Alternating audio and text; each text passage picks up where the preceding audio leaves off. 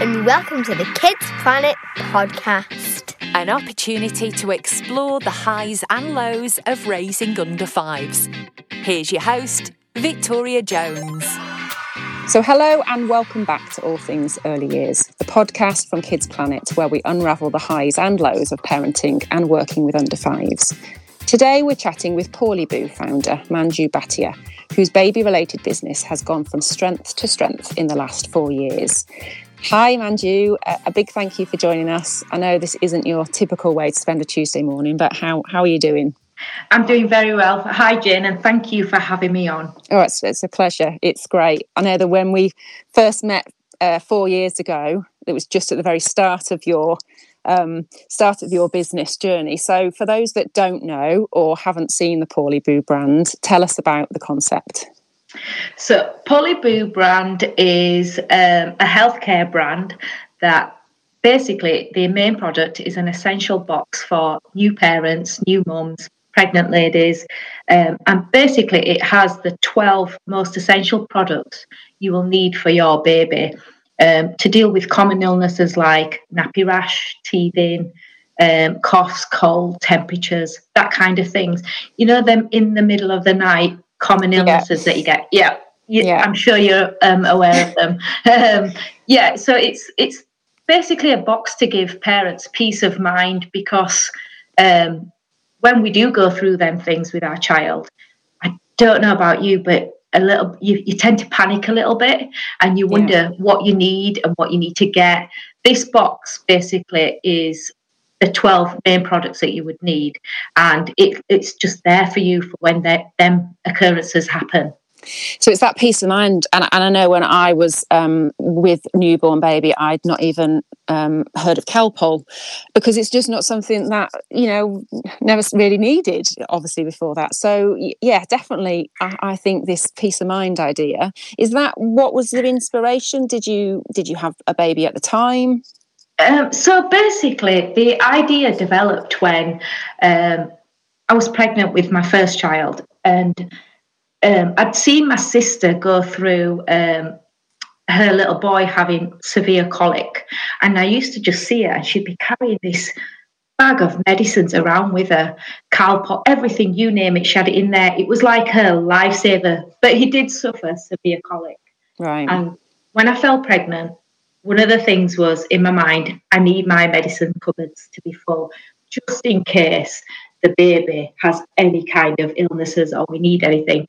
So for me, it was having, again, peace of mind that they're in the cupboard, I've got the essentials, I can switch off.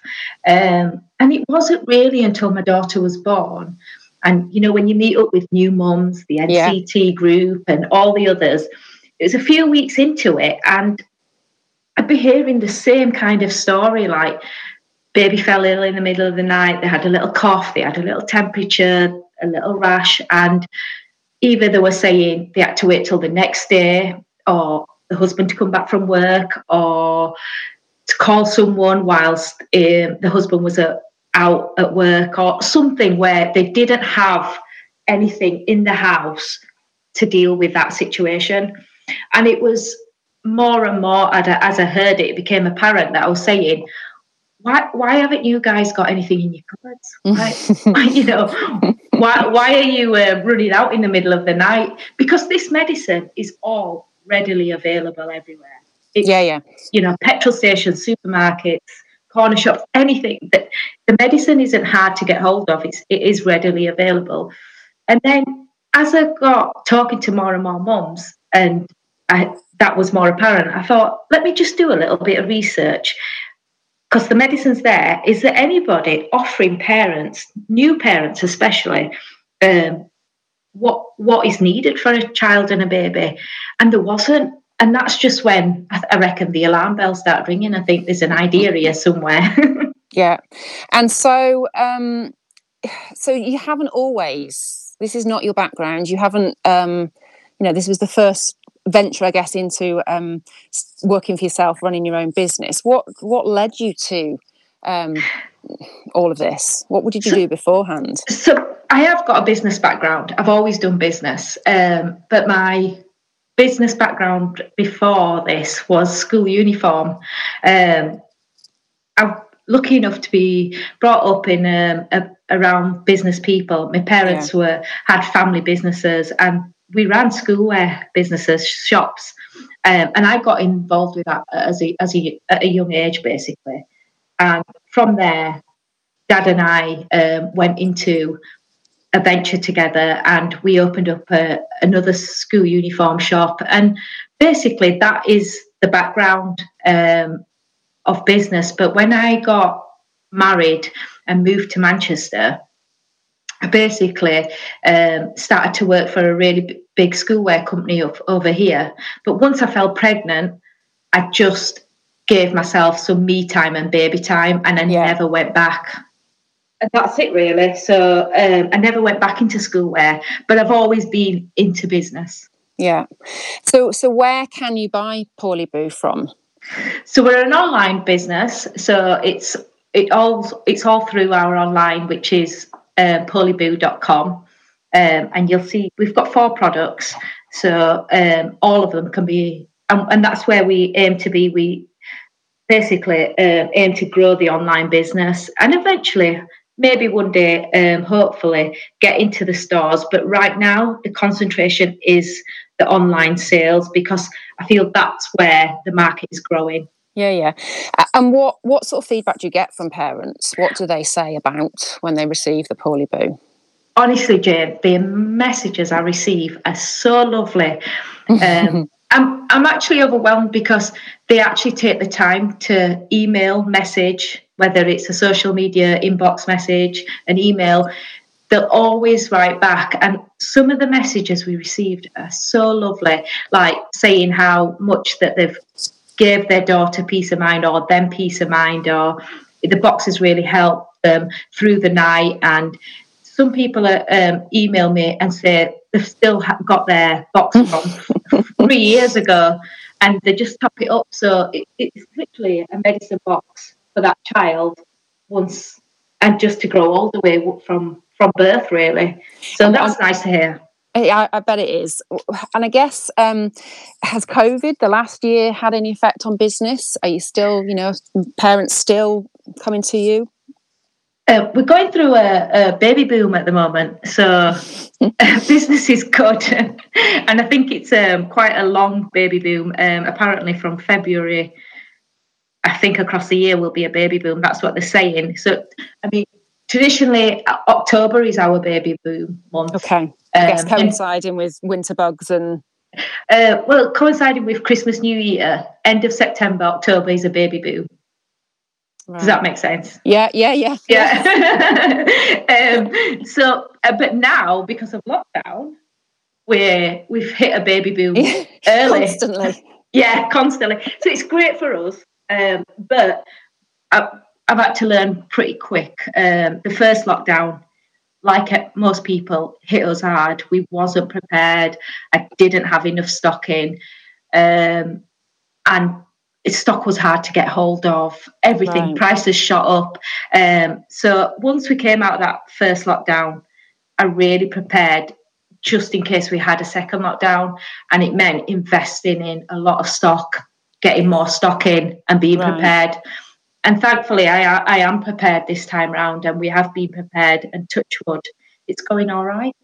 I guess it's like lots of businesses, isn't it? You learn from those mistakes that were made just due to the uncertainty of how the world was going to be last March, almost 12 months ago. So it's... Yeah, absolutely.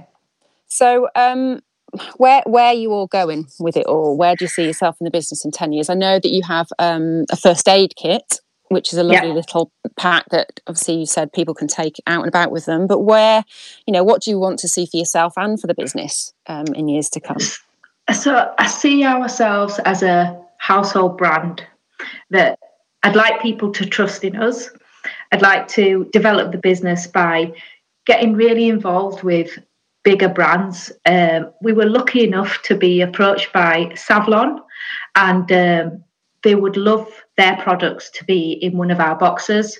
So we're actually looking at and hopefully launching sometime soon a 6+ box, which will contain the Savlon cream and branding. Yeah, so things like that, really. This is just a baby box. I feel like your medicines change when you get to about 6. There's less needed, but there's a change. Yeah. So I think there's a demand for a 6+ box.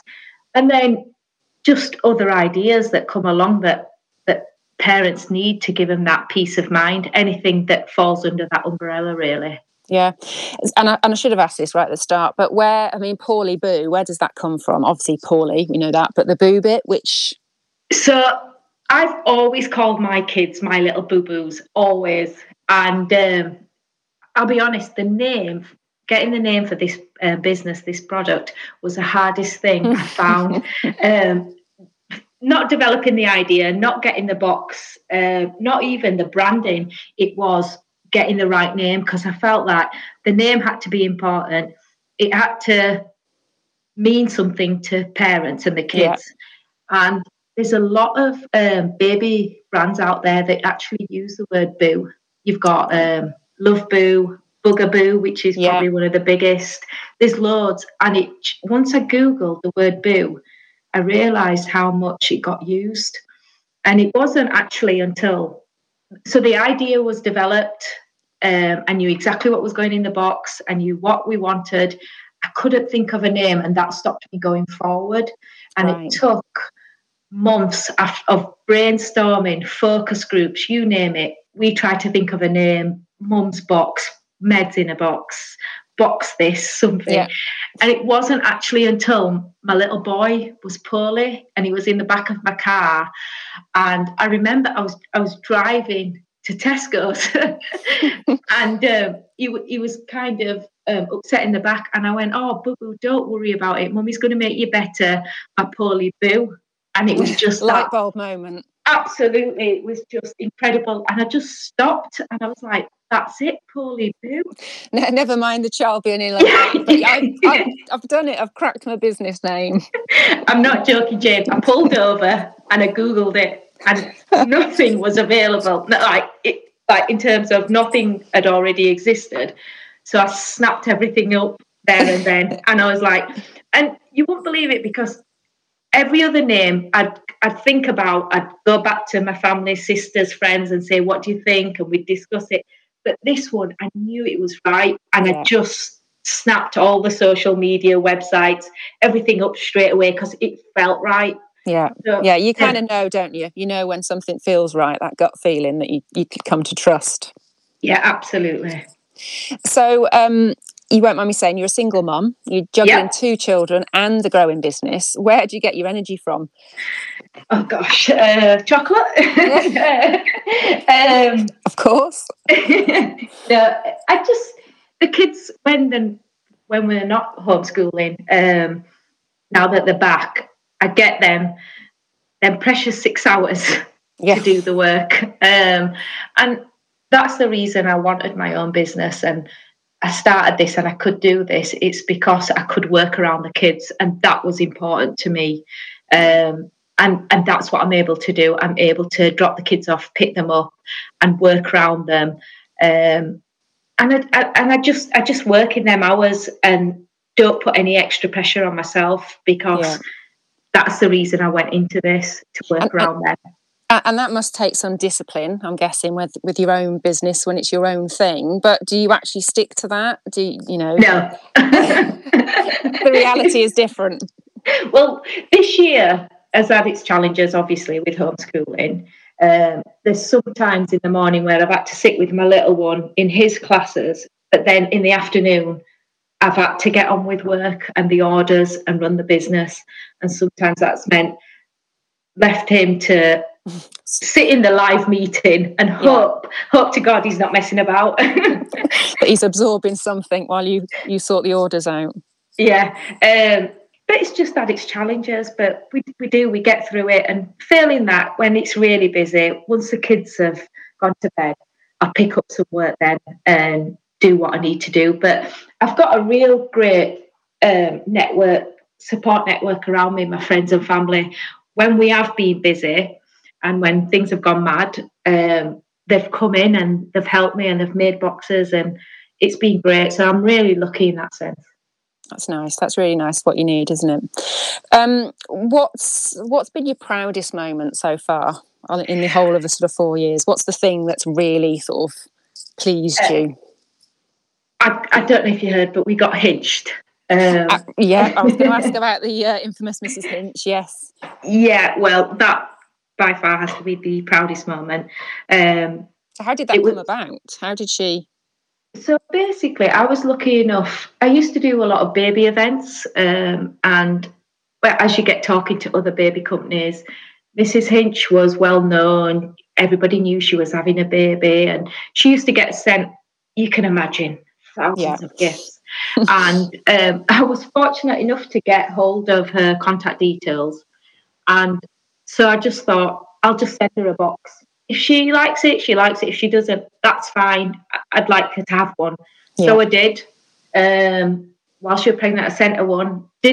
Genuinely didn't expect anything, really. I didn't know what to expect, because she'd actually been the first person I'd sent a box to. And it wasn't till it was the first day of school term in September. It was that first week. I remember the kids had just gone back to school, and we'd arranged you get class reps and you introduce yourself to new parents. And I remember there was a meeting to get to know all the new parents in Costa Coffee. Right. I was sat there, and suddenly I've got an Apple Watch. It was going crazy. And I didn't want to look at it, but all I could feel was it constantly vibrating. And I was like, what's going on? Then my phone started flashing, and I thought, I can't be so rude to look at it. So I kind of left it, but then it kept flashing and flashing. And I thought, something must be up here, because nobody's trying to get hold of me frantically for nothing. So I had a quick look, and I sneaked on my watch, and all I could see is Mrs. Hinchcliffe, something. Oh. And I just froze, and I was like, no, it just hit me. She's obviously said something. And I made an excuse, and basically I got out of the coffee shop and I looked at my phone, and the website, the social medias, everything was just going crazy. Yeah, it was mad. And then I had phone calls saying, Mrs. Hinch has mentioned you on a story. She's mentioned you. And I was like, well, what she said? And I couldn't get off my phone to have a look, because it was being that bombarded. Wow. It was unbelievable. Truly a moment I'll never forget, and so grateful for. Honestly, she's done something so tremendous to us, for the business. She's just taken us. I think we had 3,000 followers. We're now nearly at 35,000. Wow. And it was like a year and a half ago, and yeah, truly grateful for her, her mentioning us, and more so, she loved the product. I'm going to say, at the end of the day, somebody like her to say how great this product is, it has brilliant rewards. That's fab. What advice would you give to other mums thinking about starting a business? Go for it. And there's there's no rush, no regrets. Go for it. Hopefully it'll work. And if it doesn't, we can only live and learn. But take your time. I don't feel that there's any rush. Do your research. Take baby steps. See if your product works in a smaller area first. We don't have to hit the mass market straight away. Just maybe start locally and then build yourself up. And talk to as many people as you can in business. They're the ones that give you new ideas. Yeah. How to take it forward.